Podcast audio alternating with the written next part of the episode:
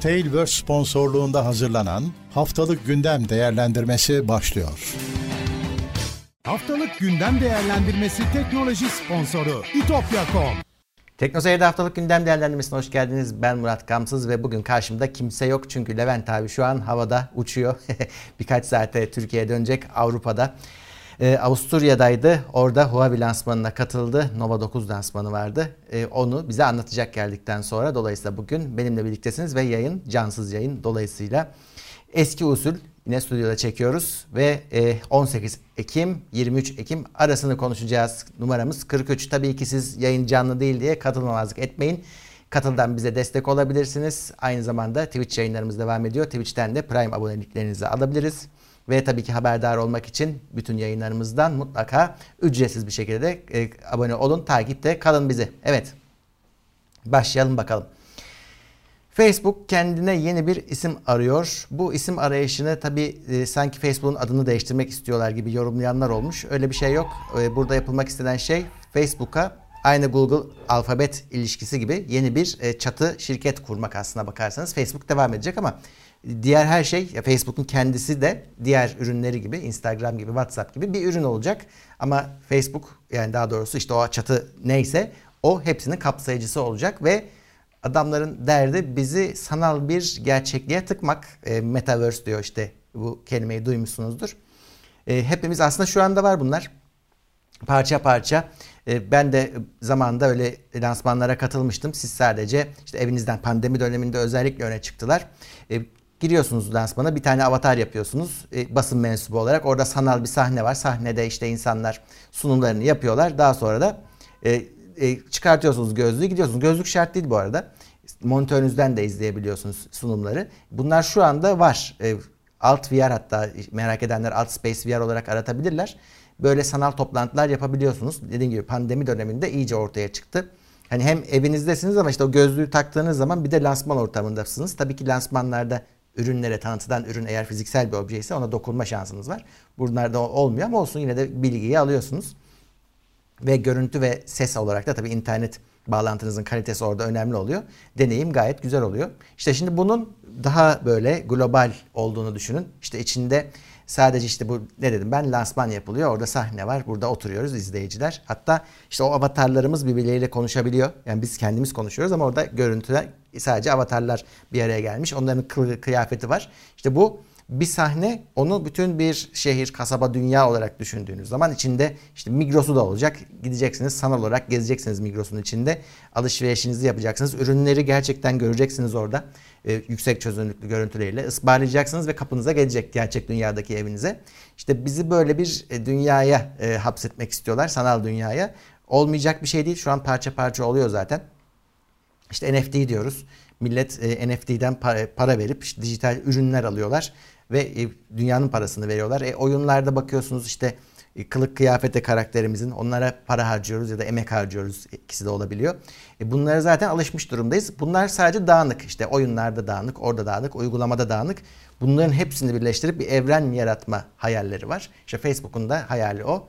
Diğerlerinin de farklı olması olacağını düşünmüyoruz. Hani bakalım hangisi başaracak bunu. Google da yapabilir, e, Facebook da yapabilir. Facebook tabii ki elindeki veriyle bunun bunun için gayet uygun bir platform ki yıllardır da biliyorsunuz bir de hani bizim gündemimizde yok ama gözlük üzerinde de çalışıyorlardı. Dolayısıyla hem donanım tarafı hem de işte bu veri, deneyim hepsi Facebook'ta var. Ama Facebook sevilmiyor. Nefret edilen bir şirket. Dolayısıyla onların kurduğu evrenin içinde yer almak ister misiniz? Belki de bu yüzden işte isim değişikliğinin buna yarayacağını da düşünüyor olabilirler. Facebook'un kötü bir imajı var ama şimdi Instagram kullanırken o imaj birden yok oluyor. Çünkü Facebook'un bir firmasını kullandığınızı idrak etmiyorsunuz. Siz yine Instagram kullanıyorsunuz, WhatsApp kullanıyorsunuz ama hepsi aynı firmanın. Dolayısıyla bu işe yarayan bir şey gerçekten. Hani kendisini Facebook'tan ayıran yeni bir oluşum da destek bulabilir. Bu hafta Apple'ın lansmanı vardı. Bekliyorduk biliyorsunuz MacBook'ların, Mac Pro'ların yenilenmesini ve yenilendi. Hatta beklentilerin üzerinde oldu. M1'in bir sonraki versiyonunu bekliyorduk. Ben şahsen M1 alacak arkadaşlara, heyecanlanan arkadaşlara sakın almayın diyordum. E, özellikle eski Mac kullananlar e, M1'i çok beğendiler. E, buna geçelim performansı yüksek falan filan dediler ama ben dedim ki durun. Bir sonrakinde daha güzel olacak bu çok belli bağıra bağıra geliyor. hem e, Apple'ın hep söylüyorum ilk çıkan ürünü alan herkes bir şekilde mağdur olur. E, orada da işte ilk M1'i alanlar herhalde bu sunumdan sonra üzülmüşlerdir biraz çünkü gerçekten ciddi şekilde fark atan bir ürün çıktı. Hatta bir tane çıkmadı M1 Pro ve bir de M1 Max çıktı ki bunlar şu anda listeyi karma karışık hale getirdiler aslında. Çok fazla seçenek var. Önce seçenek yok diye şikayet ediyorduk. İşte 16 GB'ın üzeri yok diyorduk. E şimdi 64 GB'a kadar çıktığı gibi işte çekirdek seçenekleri de size e, sunulmuş durumda. E, güzel bir şey tabii. Hani her ne kadar fiyatlar bizim şu anki kurla uçuk olsa da e, yine de baktığınızda M1'in üzerine bayağı bir şey konmuş. Tabii ki her zaman olduğu gibi Apple'ın şu meşhur işte 8x hızlı, 5x hızlı lafları var. Gerçek dünya testleri lazım. Onlar da yavaş yavaş ortaya çıkar. Benchmarklarda demiyorum.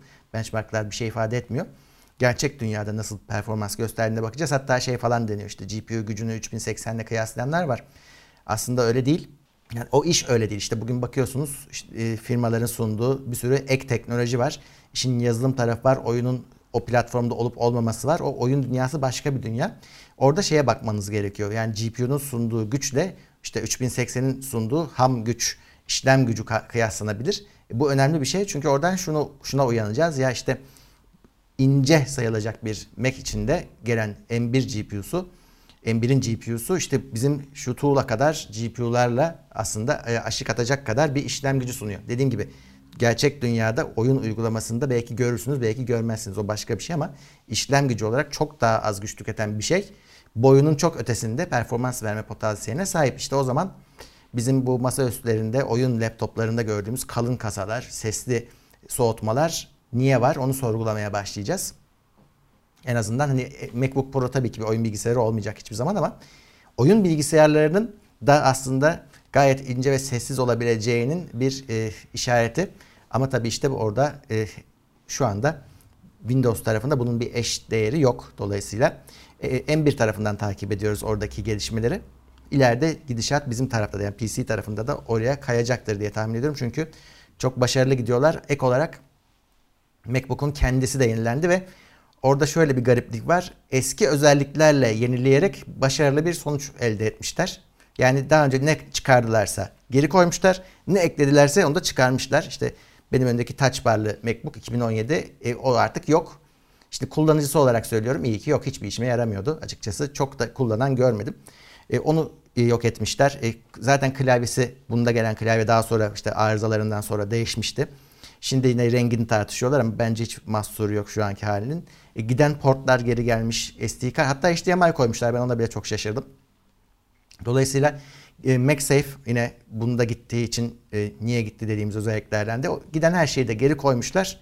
Ve ortaya hani e, geçmişten gelen özelliklere toplarsak üstüne bir de M1'in yenisini koyarsak e, MacBook içerisinde söylüyorum ideal MacBook'a ulaşmışlar gözüküyor. Tabii ki dediğim gibi fiyatı çok yüksek. E, muhtemelen çoğumuz uzaktan bakacağız ama ihtiyacı olana bir şey üretene, e, o ekosistemin içinde bir şeyler üretene hep söylediğim gibi donanım masrafı masraf değil aslında bakarsanız. E, onlar ürettiğiniz şeyi sattığınız, onlar çok daha fazla paralara satılan şeyler. Ürettiğiniz bir proje vesaire bunlar gözükmüyor bile. Bu görülen masraflar değil. Ev kullanıcısı için aslında çok yüksek e, masraflar ki ev kullanıcısı artık şunu rahat rahat sorgulayabilir. Bir MacBook Pro'ya ihtiyacım var mı? Çünkü öteki tarafta da bunun işte Air'i var, tableti var, başka seçenekleri var. Dolayısıyla taşınmak için, taşınması gerekiyorsa, içerik tüketmek gerekiyorsa MacBook Pro fazla fazla bir e, laptop olur. Seçenek çok fazla. İstediğimiz şey de bu seçeneklerin artması.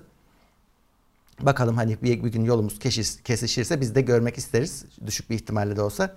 Ama e, şu anda bütün gördüğüm kadarıyla eleştiriler olumlu gözüküyor. Ek olarak Bağdat Caddesi'nde de bir e, mağaza açmışlar. Biz tabii ki davetli değildik. O yüzden ben de bizim giden basından arkadaşlardan gördüğüm kadarıyla e, açılmış. Zaten önden geçenler görüyorlardı. Artık orası da hizmette. Google lansmanı da vardı bu hafta. Onlar da yeni piksel telefonlarını tanıttılar ama orada da ilginç olan hani daha doğrusu beklenen tensör işlemcisiydi. Google da kendi işlemcimi yaptım ettim diyor. Ama bence hani lansmanı izlediğim kadarıyla o vurgu çok güzel olmadı. Yani tensör işlemcisi hani Apple'ın M1'i gibi bir böyle bir etki tabii ki. Hani beklemiyorduk zaten ama öyle bir şey yaratmadı. Daha beklediğimden zayıf kaldı. Bunu zaten bizde bizim e, editörümüz Umut Koçak incelemişti, takip etmişti, canlı yayınını yapmıştı. Şimdi ona bağlanalım o bize kısaca bir özetlesin. Evet Murat abi geçtiğimiz günlerde Google Pixel 6 etkinliği yapıldı. Google Pixel 6 ve Pixel 6 Pro duyuruldu. Bu modelin daha doğrusu modellerin ayrışmaya çalıştığı nokta 3 konu üzerine ayrılıyor. Birincisi Google tarafından geç, geliştirilen Google Tensor yongasında olması. İkincisi tasarım konusunda özellikle arka kısımda günümüz telefonlarından biraz ayrışmaya çabası ve kamera kısmında Google tarafının özelleştirmeleri bulunuyor. İlk başta Google Tensor ile başlayalım. Tensor Google'ın ilk defa duyurduğu, kendi telefonunda kullandığı aynı zamanda bir platform sistem ona chip. Bu platformun belirtilene göre 20 e, çekirdekli bir GPU birimi var ve 8 çekirdekli de bir CPU birimi var. Bunlardan ikisi performans çekirdeği, ikisi orta çekirdek. Geri kalan dördü ise verimlilik çekirdekleri olarak çalışıyor. Şimdi bakıldığında Tensor'u e, önceki Pixel 5 ile kıyasladılar. O da 765 platformunu kullanıyordu. Bakıldığında ona göre %80 CPU performans artışı ve %370 de GPU performans artışı vaadiyle geliyordu. Genel olarak e, bu Google'ın vaadiyle kıyaslandığında performans olarak Snapdragon 865 ile 855 arası bir yere yerleşiyor gibi görünüyor. Günümüzün Apple ve e, Qualcomm tarafından kullanılan üst seviye platformlarına göre bir miktar geride kalıyor gibi. Yazılım entegrasyonu, pil kullanımı, kameranın özelliklerine erişebilmek gibi konularda diğer kullandıkları platformlara göre bir avantajı olacağını vurguluyorlar. İçerisinde özel bir makine öğrenme motoru da kullanmışlar. Diğer konu kamera. Kamera Google'ın uzun zamandır üstüne kafa yorduğu bir konu. Kamera kısmında Google'ın vaadi genelde donanım üzerine olmuyor. Yazılımla birlikte kameraya kattığı özellikler oluyor. Kamera tarafında çok e, günümüzde vaatkar bir telefon değil ama üst seviye bir kamera paketi bulunuyor elbette. İçerisinde Samsung'un GN1 sensörü var 50 megapiksellik ve 48 megapiksel telefoto kamerası var ve aynı zamanda da bir geniş açı kamerası var. Pixel 6 modelinde e, telefoto kameranın olmadığını görüyoruz. Böyle bir fark var. Ayrıca e, kıyaslandığında iki model arasında takdir edersiniz ki ekran ve pil oranı da farklı. Google Pixel 6 Pro'nun ekranı 120 Hz ve 6.71 inçken e, Google Pixel 6'nın 6.4 inç ve e, 90 Hz olarak yer alıyor. Sonrasında pilleri de biri 4600 mAh diğeri 5000 mAh. Google'ın vaadi burada e, tüm gün boyunca hiçbir e, kullanım senaryosuna feragat etmeden gün boyu kullanabilmenizi hedefliyor ve bu yeni e, tensörün de 5 nanometre olduğunu hatırlatmakta fayda var. Güç tüketimi açısından da iddialı olduğunu vurguluyorlar. Tasarıma da videoyu kapatmadan önce bir değinelim. Çünkü göreceli bir kavram aslında. Arka kısmında günümüz telefonlarından farklı bir kısım var. E, düz bir siyah şerit çekmişler arkasına. E, daha çok şahin göz gibi duruyor açıkçası. E, Google Pixel 6 ve Pixel 6 Pro böyleydi. Şimdi sözü tekrar e, Murat abiye bırakıyorum. Sendeyiz Murat abi. Evet Umut'a teşekkür ediyoruz ve devam ediyoruz bir sonraki haberle. Huawei onun da lansmanı vardı Nova 9. Şimdi onu Levent abi anlatacağı için ben çok fazla girmeyeceğim. Ee, ama Nova 9'u biraz gençlere yaptık diyor Huawei. Bu söylemin birebir aynısı daha önce Honor e, telefonlar için söyleniyordu. İşte Huawei daha ağırbaşlı, Honor daha gençlere yönelik çeşit sunduğu çeşitler, renkler, şunlar bunlar derken onların istediği şeyler, özellikler daha çoktu. Şimdi aynı ifadeleri Nova 9 için Huawei kullanmış. Çünkü zaten Honor gitti biliyorsunuz. Her ne kadar ayrı şirketler gibi gözükse de biz ona da Huawei olarak bakıyoruz. Dünyada da hatta biraz öyle bakıyor. Ama önemli değil. Sonuç itibariyle Honor ayrıldı gitti. İşte Huawei de Nova ile aslında oradaki söylemi dolduruyor. Kendisi de gençlere yönelik. İşte bir yandan ağır başlı P Mate serisi giderken bir anda daha canlı cıvıl cıvıl hani tırnak içinde söyleyelim. Nova 9 gelecek. E, bunda tabii ki Google yok. Huawei'nin kendi Harmony OS'u var. E, dolayısıyla ona da bakılması gerekecek. Bakalım Levent abinin de herhalde kullanacağı ilk Harmony OS e, telefon olacaktır bu. E, kendisi bize anlatır. E, ama şey bekliyordunuz ben onu biliyorum. E, P50 lansmanına mı gitti acaba diye soruyordunuz. P50 seneye onu söyleyeyim. Yani Çin'de var ama dünyada seneye çıkacak. Dolayısıyla P50 ile ilgili değildi bu lansman. Orada başka e, saat de duyurdular ama dediğim gibi detayları Levent abiden dinleriz. Bu arada Mekos'un da Monterey versiyonu 25 Ekim'de gelecekmiş. E, onu da söyleyeyim. E, ben açıkçası hepsini kura kura gidiyorum ama kendi kullanım deneyimimde ben hani bu işin şeyi power user dediğimiz kişisi değilim Mac tarafında. O yüzden çok fazla fark etmiyorum ya da şey yapmıyorum hani ya keşke olsa demiyorum ama bakalım ben de kurup göreceğim 25 Ekim'de geliyormuş. Ee, Nvidia RTX 3080 Ti ve 3060 için bir firmware yayınlamış. Burada e, başıma gelmedi ama DisplayPort'ta Display ID ile bir uyuşmazlığı varmış. Orada boot'a kadar siyah ekran görüyormuşsunuz. Eğer böyle bir sorun yaşıyorsanız onun firmware'ini Nvidia yayınlamış. GPU'nun ya da ekran kartının firmware'ini update etmek biraz sorunludur. Daha sonra risklidir. Bir şey olursa ekran kartı gider. Yani sistemi başka türlü açmanız gerekir. Ya entegre GPU'dan ya da bir tane başka kart bulursunuz. Kurtarırsınız ama başka ekran kartı bulmak lazım sistemi boot etmek için. Dolayısıyla risklidir ama e, böyle bir sorun yaşıyorsanız da başka yolu yok. BIOS update'i yapılacak. Yaşamayanlar için de hiçbir sıkıntı yok. E, bu haberi tamamen es geçebilirsiniz. Sakın kurcalamayın. E, GeForce Now 3, RTX 3080 muadiline güncelleniyormuş. Şimdi biz bir işte evden buna bağlandığımız zaman GeForce Now'a orada aslında bir tane bilgisayara bağlanıyoruz ve o bilgisayarın özelliklerinden faydalanmaya başlıyoruz. Onun da GPU'su neyse aslında ekran kartının sunduğu özellikler e, neyse onu kullanıyoruz. Sanki kendi bilgisayarımızdaymış gibi. Onun güncellenmesi de gerekiyor ki yeni teknolojilere adapte olsun. İşte Nvidia GeForce Now'da 3080'e geçmeye başlamış bizim aldığımız 3080'i alıp oraya koymuyor ama onun muadili olan ya da yani yine az önce M1 konusunda bahsettiğim şeye geliyoruz. İşlem gücü olarak onun muadili olan bir e, GPU koyuyormuş. Dolayısıyla performansı artacak, özellikleri sunduğu özellikler artacak. İşte Nvidia akıcılığının da artacağını söylüyor ekledikleri teknolojilerle. Dolayısıyla GeForce Now'ın e, performansı daha da artacak. Yani 1440p 120 fps gibi rakamlardan bahsedilmiş. 4K'da da 60 fps hedefler. E bunlar PC'deki hedefler aslında. İşte onları da tut, PC'den tutturmak için nasıl ekran kartı değiştiriyorsak sunucu tarafında da aynı şey olmak olması gerekiyor. E, iyi bir şey tabii GeForce Now kullanıcılar için ama şey tahmin etmiyorum. Yani aynı gün mesela işte buradaki sunucularda güncellenir. O herhalde parça parça gelecektir diye tahmin ediyorum. Bakalım. E, bir de Microsoft Edge tarayıcısını desteklemeye başlıyorlar beta sürecinde. Bu şu anlama geliyor. GeForce Now mesela Xbox'ın içinde de var Edge. Onundan GeForce Now'ı Xbox içinde kullanabilecek hale geliyorsunuz. Böyle enteresan açılımlarla, açılımlara sebep olacak. Enteresan olacaktır. Ee, bakalım o konuda da belki bir şeyler deneriz. Ama şu anda e, bu beta sürecinde belki bazı hataları olabilir. Resmi olarak çıktığında GeForce Now'ı da işte bir Xbox'tan kullanmak enteresan olacaktır. Hani bir bilgisayarınız vesaire yoksa da bu hizmetten böylelikle faydalanmış olacaksınız. Ee, Windows 11 biliyorsunuz AMD tarafında sorunlara yol açtı. İki tane sorunumuz var. Birincisi e, bu L3 cache'in gecikme sorunuydu. İkincisi hızlı işlemciyi, hızlı çekirdeği seçemiyordu e, işte, bilgisayar sistem. Dolayısıyla performans kaybına yol açıyordu. Şimdi bu iki tane sorun iki tane farklı güncelleme gerektiriyor. Birisi Windows 11'den geliyor.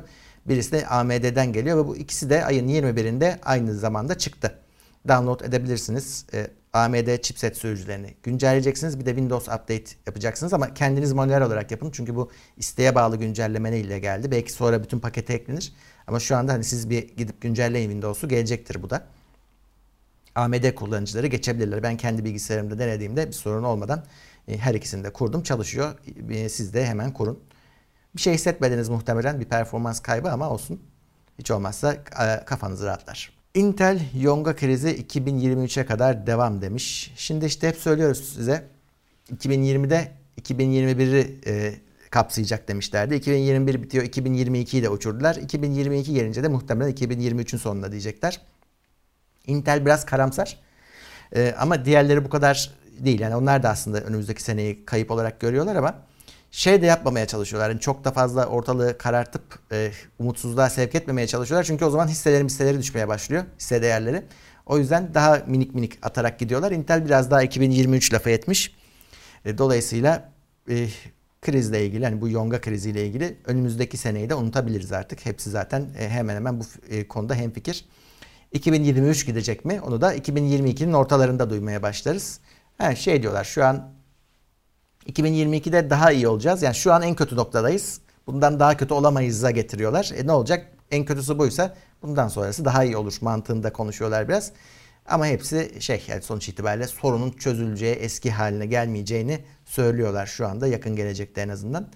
Bu kriz devam edecek. Bu da tabii ki şu anda e, burada haberleri almadım ama e, şirketlerin karlılıklarını düşürmeye başladı. Çünkü yeterince ürün üretememeye, ürün temininde sıkıntı olmaya başladı. Millet tabii ki alacak, hani parası olan da ürün bulamıyor. Satışlar bir şekilde düşmeye başlıyor tabii. Bu da bilançolara yansıyor. Ama yapacak bir şey yok. Razer PC bileşenlerini duyurmuş. Razer da artık böyle hani fare firması olarak biliyorduk hani en başta fareleriyle ünlüydü. Bir sürü ürünü olmuştu. Şimdi artık sıvı soğutması da olacak. Güç kaynağı da olacak. Fanı da olacak. Hepsi de böyle rengarenk. Ve o, o ürünlerde tahmin edeceğiniz üzere birileri üretiyor. E, normalde mesela işte geçen biz MSI'yi incelemiştik. Asetek'ti. E, bu da aynı şey. Bunu da Asetek üretiyor. Dolayısıyla bir, bir yerlerden bulup üzerlerine etiketleri yapıştırıp satıyorlar. E, tabii ki işin şey tarafı hani pazarlama tarafı var. E, Razer orada kendi pazarlamasını yapacak. Kendi logolarını kullanacak. E, siz de muhtemelen işte Razer faresi olan gitsin MSI soğutucu alacağını bizimkini alsın mantığında birazcık e, bunu o, o iş için yapıyorlar. Yoksa performans olarak Razer diye işte aynı sonuçta üretici firmanın ürünleri fark olacağını pek düşünmüyoruz. E, yine de tabii ki güzel gözüküyorlar o ayrı konu. Sony A7 4'ü çıkardı bu hafta. Bir sürü yerde incelemesi yurt dışında çıktı. Türkiye'de çok rastlamadım. E, burada belki lansmanı başka bir gün yapılacaktır. Bu video kamera için değil de bu birazcık daha fotoğraf e, öncelikli ama videosu da olan, video çekim özellikleri de olan bir kamera ve 33 megapiksellik bir kameradan bahsediyoruz. Burada ama video tarafında 4K 60 var. 4K 60 da çekiyor. Dolayısıyla e, ama ciddi croplu çekiyor. Yani APS-C kadar croplu çekiyor. E, dolayısıyla e, video için ilk tercihinizin olacağı bir ürün değil ama genel anlamda biraz daha fiyatı düşük tabi S serisinden. E, genel işler için kullanılabilir. Dolayısıyla hem fotoğraf hem video olsun ama birazcık fotoğraf ağırlıklı olsun diyenlere yönelik bir ürün. E, S3'ün de e, bazı kusurlarını kapatan bir ürün ya da işte şikayet edilen taraflarını geliştiren bir ürün. Video için değil o yüzden onu baştan vurgulayayım. E, ona onun için bekleyenler varsa iyileştirme olmasına rağmen muhtemelen pek tercih etmeyeceksinizdir. Özellikle 4K 60 gibi hedefleriniz varsa ki artık hani 4K 60 olacak. 4K işte 120 olsun istiyoruz. E, on, onlardan zaten hiç yok.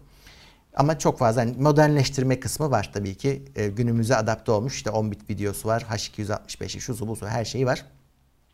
Tabii ki stabilizasyonu da var. Kötü bir ürün değil. E, eğer ki video konusunda ciddiyseniz yani işiniz videoysa bunu tercih etmezsiniz ama işiniz ikisi birlikteyse veya fotoğraf ağırlıktaysa bir incelemenizde fayda var. Bize gelir mi göreceğiz. O zaman biz de bakarız. S3 gelmişti çünkü incelemeye. Belki bu da gelir. Ee, Çin kendi teknoloji devlerinin Baidu arama motorunda listelenmesini zorlayacakmış. Ee, zorlaştıracak demiyorum. Zaten istenen bu. Yani arama motorlarında çıksın. Kimse teker olamasın. Şimdi Çin'de böyle bir şey var. Tencent ve ByteDance mesela onlara karşı bunlar tekerleşiyorlar. Çin pek şey yap istemiyor. Çin yönetimi birileri böyle tek başına güçlensin istemiyor. Bir yandan da yani kafasına vurup da yok edemiyor da. Ne yapıyor? Dolaylı yollardan uğraşıyor. Diyor ki işte Tencent'e, ByteDance'e sizin içeriğiniz Baidu'da da çıksın. E, ne oluyor? İşte sadece sizde olan şey sizin başka bir yerde olunca sizden görüntü çalıyor. Sizden reklam çalıyor, izlenim çalıyor. İşte bu şekilde birazcık güçlerini dizginlemeye çalışıyor. Çin kendi e, devlerinin çok dev olmasını ve biraz da herhalde baş kaldırmasını istemiyor. Jack Ma örneğinde olduğu gibi bunlar da böyle bir şekilde e, zorlayarak Baidu'ya e, arama motorları sonucunda çıkmalarını sağlamaya çalışacakmış. Baidu'nun da canına minnet zaten o da bunu istiyor. E, onun da lobisinde o da lobisini yapıyordu. İşte o noktaya doğru gidiyorlarmış. Google'da uygulama marketi paylarına ayar çekmeye karar vermiş. Biliyorsunuz bu yüzde meselesi şu anda her tarafta Apple'da da Google'da da tartışma e, konusu. Biz de işte şu an YouTube'da yayın yaptığımız zaman işte belli işte yüzde otuz kesintilerimiz var. E, bunlar uygulama üreticileri için de bu, bu tarz kesintiler söz konusu. İşte o kesintiler artık batmaya başladı ve e, insanlar her, her taraftan bu kesintiler azalsın diyorlar. Küt diye azalmayacak ama işte az, azalarak en azından bir şeyler olmaya başladı. Şu anda mesela bir uygulama yaptınız ve o uygulamanın içinde abonelik sistemi var. %15 diyor Google. %15'ini vere, e, 30'dan 15'e çekiyor kendi payını. Müzik streami yapıyorsunuzdur belki. Hani o tarz bir abonelik sisteminiz vardır. Onda %10'a kadar düşüyormuş. Bunun nasıl olacağı çok belli değil. Yani kafadan herkese vermiyorlar. Siz işte onun bir yönergesi var. Takip edip Google'a diyorsunuz ki ben sizin bu sunduğunuz indirimleri hak ediyorum. Benim yaptığım iş uyuyor sizin tarifinize diyorsunuz. Google'da e, bakıyor, onayı veriyor ve tarifeler buna çevriliyor. Ufak ufak bence e, yani bunu bir kere başladı artık durmaz. Herkese gelir bu. Twitter Spaces herkese açılmış e, ve şu anda herkes artık kendi odalarını e, açabiliyor. Bu biliyorsunuz Clubhouse'un Twitter'casıydı. Ama kesit, kısıntılı bir kesime e, ya da işte 600 takipçisi olan kişilere e, açılmıştı. Şimdi herkes artık e, kendi odasını, sohbet odalarını açabiliyor. Muş ben hiç açmıyorum. Yanlışlıkla e, yani girerim diye de ödüm kopuyor bir tanesinde. Çünkü Instagram'da biliyorsunuz birisi canlı yayın başlatırken başlattıktan sonra bir anda kendinizi o yayında buluyorsunuz ve siz ilk kişisiniz çıkamıyorsunuz da ayıp olmasın diye. İşte Space'te de bazen birisi bir şey başlatıyor. Hemen e, ona mayın tarlasındaki mayını fark ettiğim gibi kaçmaya çalışıyorum. E, ama seveni de var. İşte artık kısıtlanmadan kullanabileceksiniz.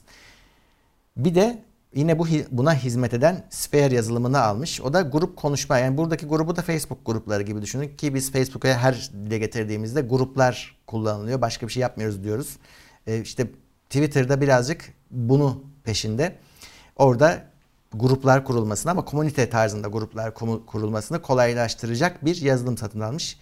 Daha e, tabii bunun entegre edilmesini göreceğiz. Bakalım nasıl yapacaklar. Twitter kendini birazcık işte o tek bir kişinin bir mesaj attığı altında cevapların geldiği yapıdan işte Spaces'le çok kişinin konuşabildiği işte bu sferle de çok kişinin belki gruplar kurup yazışabildiği hem, hem de güzel bir sıralamayla yazışabildiği daha bir topluluk e, uygulaması haline getirmeye çalışıyor. Deniyorlar en azından. Bakalım göreceğiz ki Twitter'ın da biraz Google'la ortak tarafı vardır. Google'da biliyorsunuz bir şeyler dener vazgeçer. Twitter da öyledir. Bir şey dener hemen vazgeçer. Olmaz olmadı bu diye. E, bu da bir denemesi olacak ama bu, bu konuda herhalde ısrarcı olacaklardır.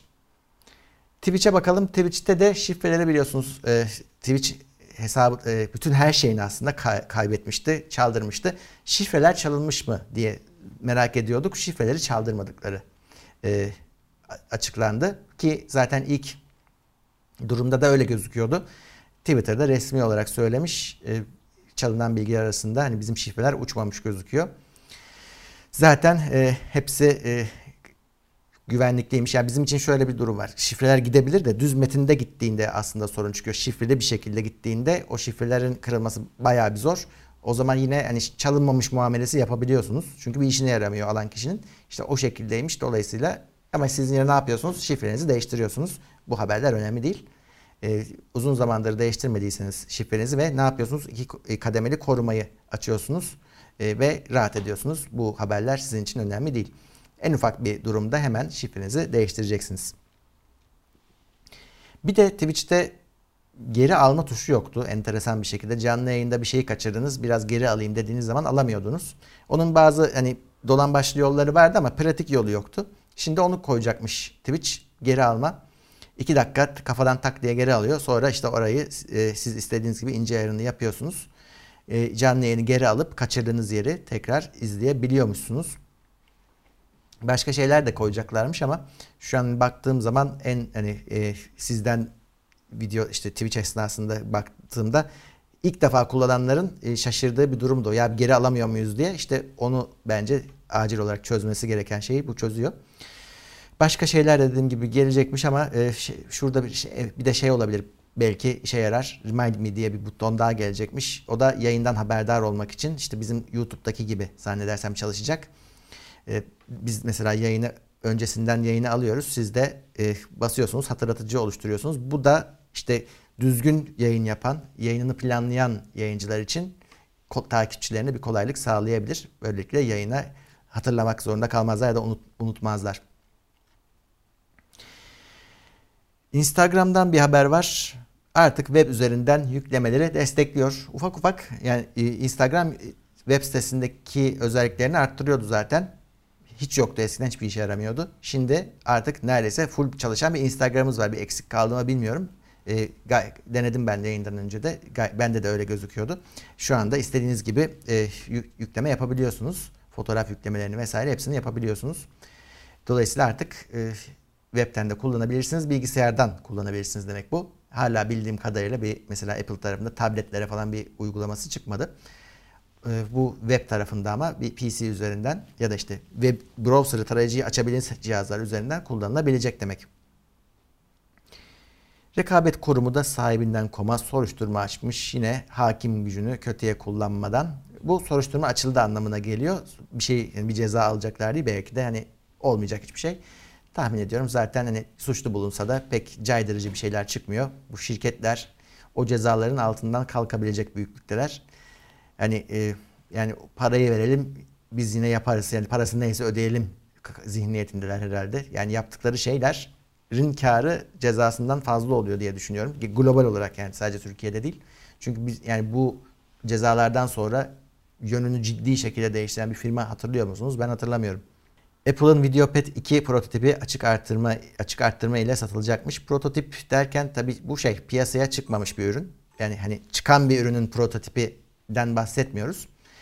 E, Steve Jobs hatta bunu görmüş ve demiş ki bu olmaz, e, bu çık, çıkacak gibi bir hali yok bunun demiş ve proje iptal olmuş. Zaten Steve Jobs'un en önemli özelliği bir ürünün satıp satmayacağının hani zamanı gelip gelmeyeceğini en iyi hisseden insan da herhalde.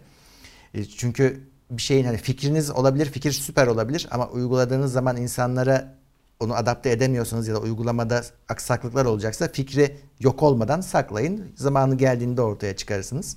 İşte bu da öyle bir fikir. Göreceksiniz zaten ekranda. Steve Jobs zamanı değil bunun demiş. Sonra e, zaman onu haklı çıkarmış gözüküyor. Hollandalı araştırmacılar da Tesla'nın veri depolama sistemini kırmışlar diyelim. Zaten şöyle bir olay olduğunda Tesla tabi araba araç bir sürü veri topluyor. E, bunu kısıtlı da olsa paylaşıyormuş. İşte bir dava vesaire olduğunda. Hatta araçların sahipleri kendileri de isteyebiliyorlarmış bunun bir kısmını. Tesla'da sağlıyormuş ama bakmışlar ki araç çok çok çok daha fazla veri topluyor. Bunun çok azı paylaşılıyor. İşte e, bütün e, aracın topladığı verilere bakılmış ve şey deniyor. Hani bu bir kaza yaptığında işte bu verilere bağımsız bir taraftan yani Tesla'dan değil de bağımsız bir kuruluş bu sayede girer bakar. Bütün işte kara kutusu bir anlamda aracın kara kutusuna girilir. Ne olduğu görülür. Böylelikle hem Tesla ya muhtaç kalmazsın bilgi için hem de belki bir şeyler saklayacaklar bilemezsin. Biz kendi işimizi kendimiz çözeriz demişler e, bu şekilde bütün aracın topladığı verilere ulaşmışlar. Oyun dünyasına geçeyim hızlı bir şekilde. Cyberpunk 2077'nin yeni konsollara gelişi ertelenmiş. Yani mevcut konsollara sanki çok bir iş yaptılar da hani bunu yeni yeni konsollarda bir de upgrade'li versiyonu gelecekti. Dolayısıyla bekleyen var mıydı? Yani ya da şunu haberi duyunca üzülen var mı bilmiyorum.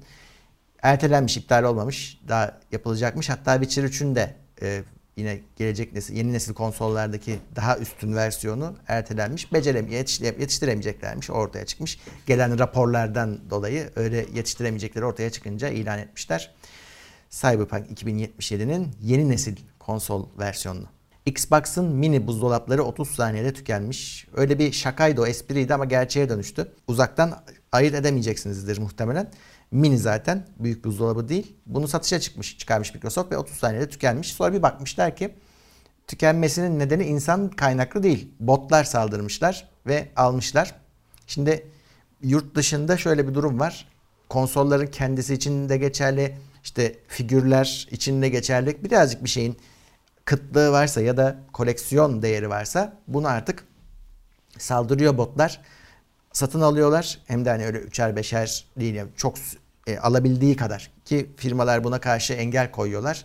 Yine de aşılıyor o engellerin. Herkes bir tane alabilir tarzında.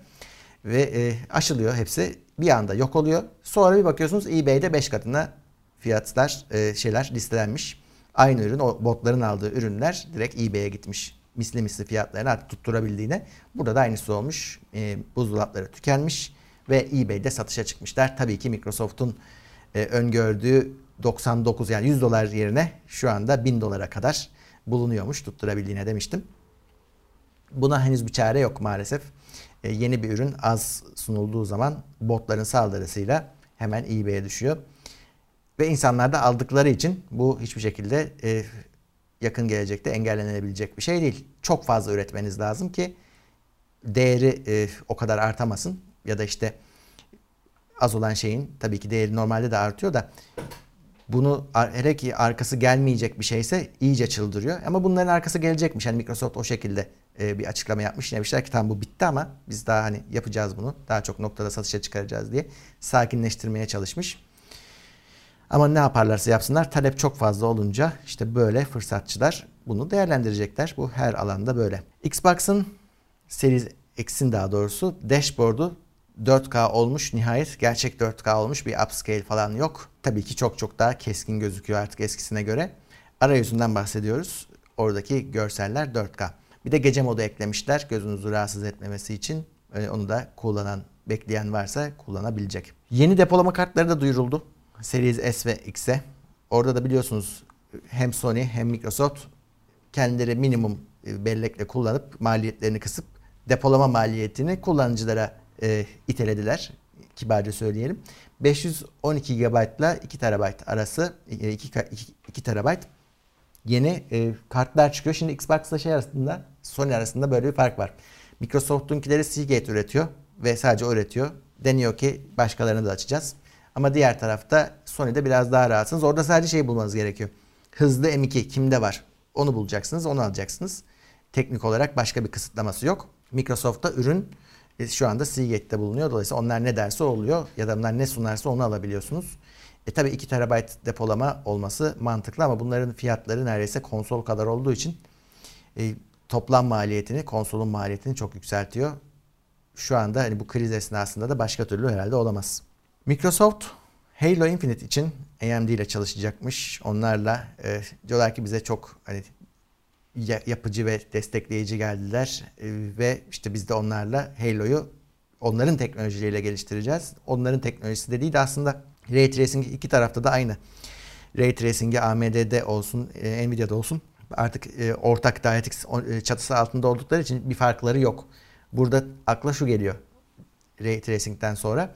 İşte Nvidia'da DLSS farkı var. AMD tarafında FSR var. Demek ki buradan şunu anlayalım biz. Ray Tracing değil de e, FSR'ı destekleyecek herhalde ilk etapta. Bu DLSS'i hiç desteklemeyecek anlamına gelmez ama herhalde ilk çıktığında e, FSR'la gelecek diye ben yorumladım. AMD ile çalışacaklarmış. Tabi bu aslında biraz pazarlama tarafı da e, belki de hatta sırf öyle bile kalabilir. Mesela Halo temalı 6009 XT var. İşte bunun gibi pazarlama faaliyetlerinde belki işbirliği yapıyorlardır. Ama AMD'nin gerçekten şeye ihtiyacı var bu aralar. Hani iyi oyunlarda adının gözükmesine çünkü Nvidia çok fazla oyunda DLSS'i artık sunuyor ve iyi oyunlarda sunuyor. AMD'nin FSR'ı e, çok fazla iyi oyunda göremedik. En son Far Cry 6 ile birazcık çıkış yaptı iyi oldu. Şimdi Halo ile gelmesi onlar için de iyi olur. Steam NFT bazlı oyunlara izin vermeyecekmiş. NFT, blockchain fark yani teknolojisi sonuçta. E, bunlara izin vermeyecekmiş. Steam'de böyle bunların altyapısını altyapısı böyle olan oyunları e,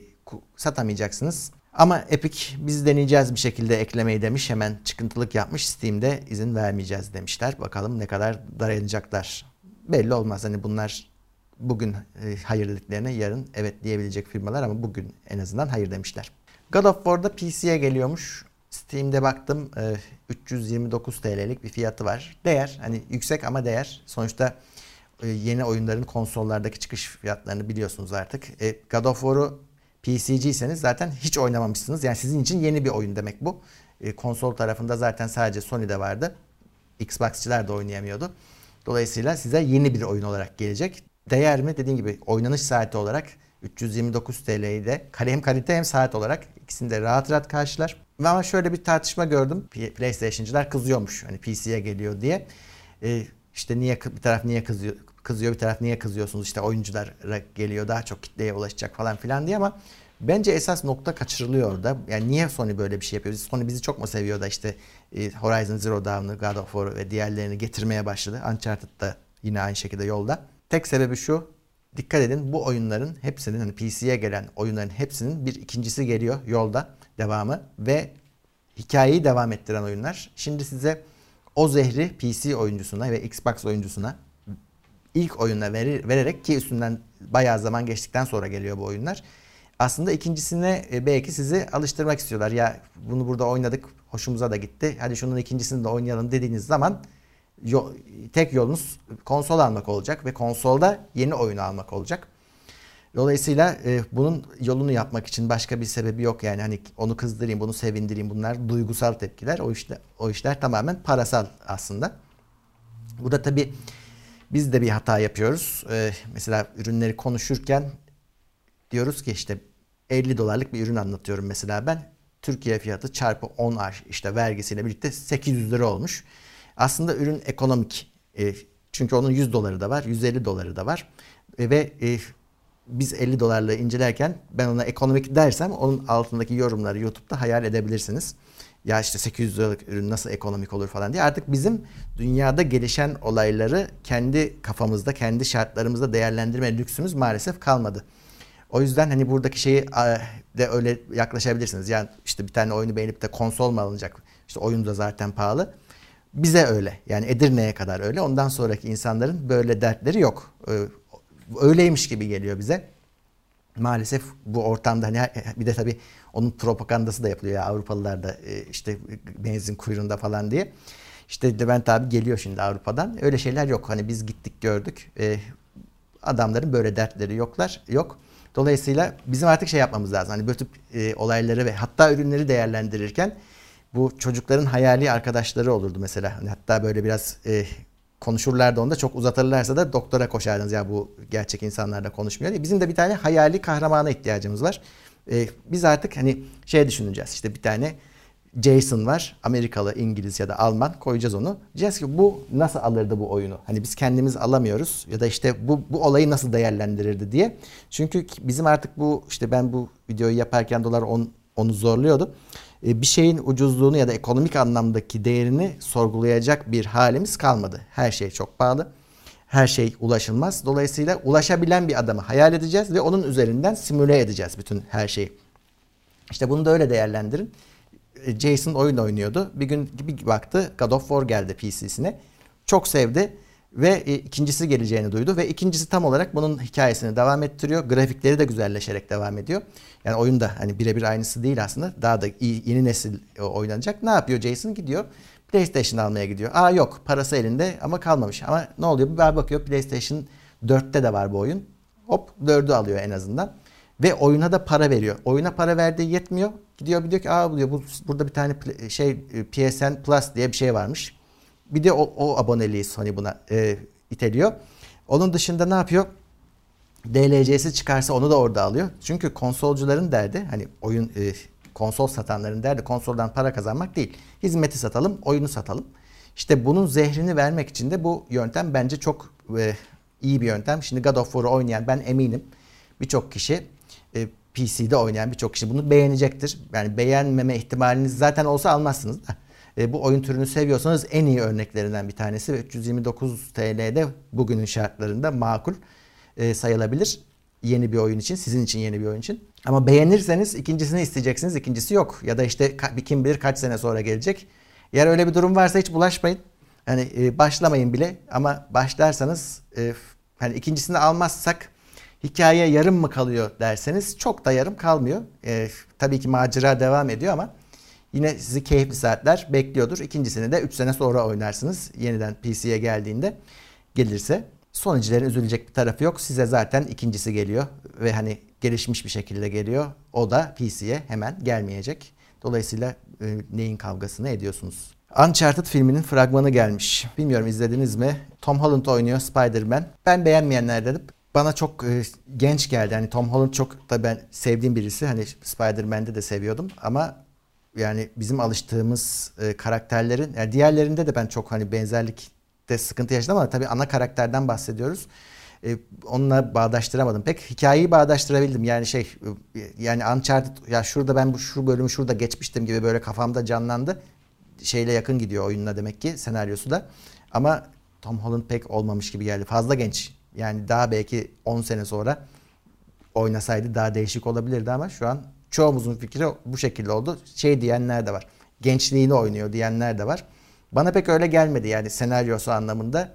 Gayet hani bizim bildiğimiz Uncharted'daki senaryoları uyarlamışlar gibi geldi.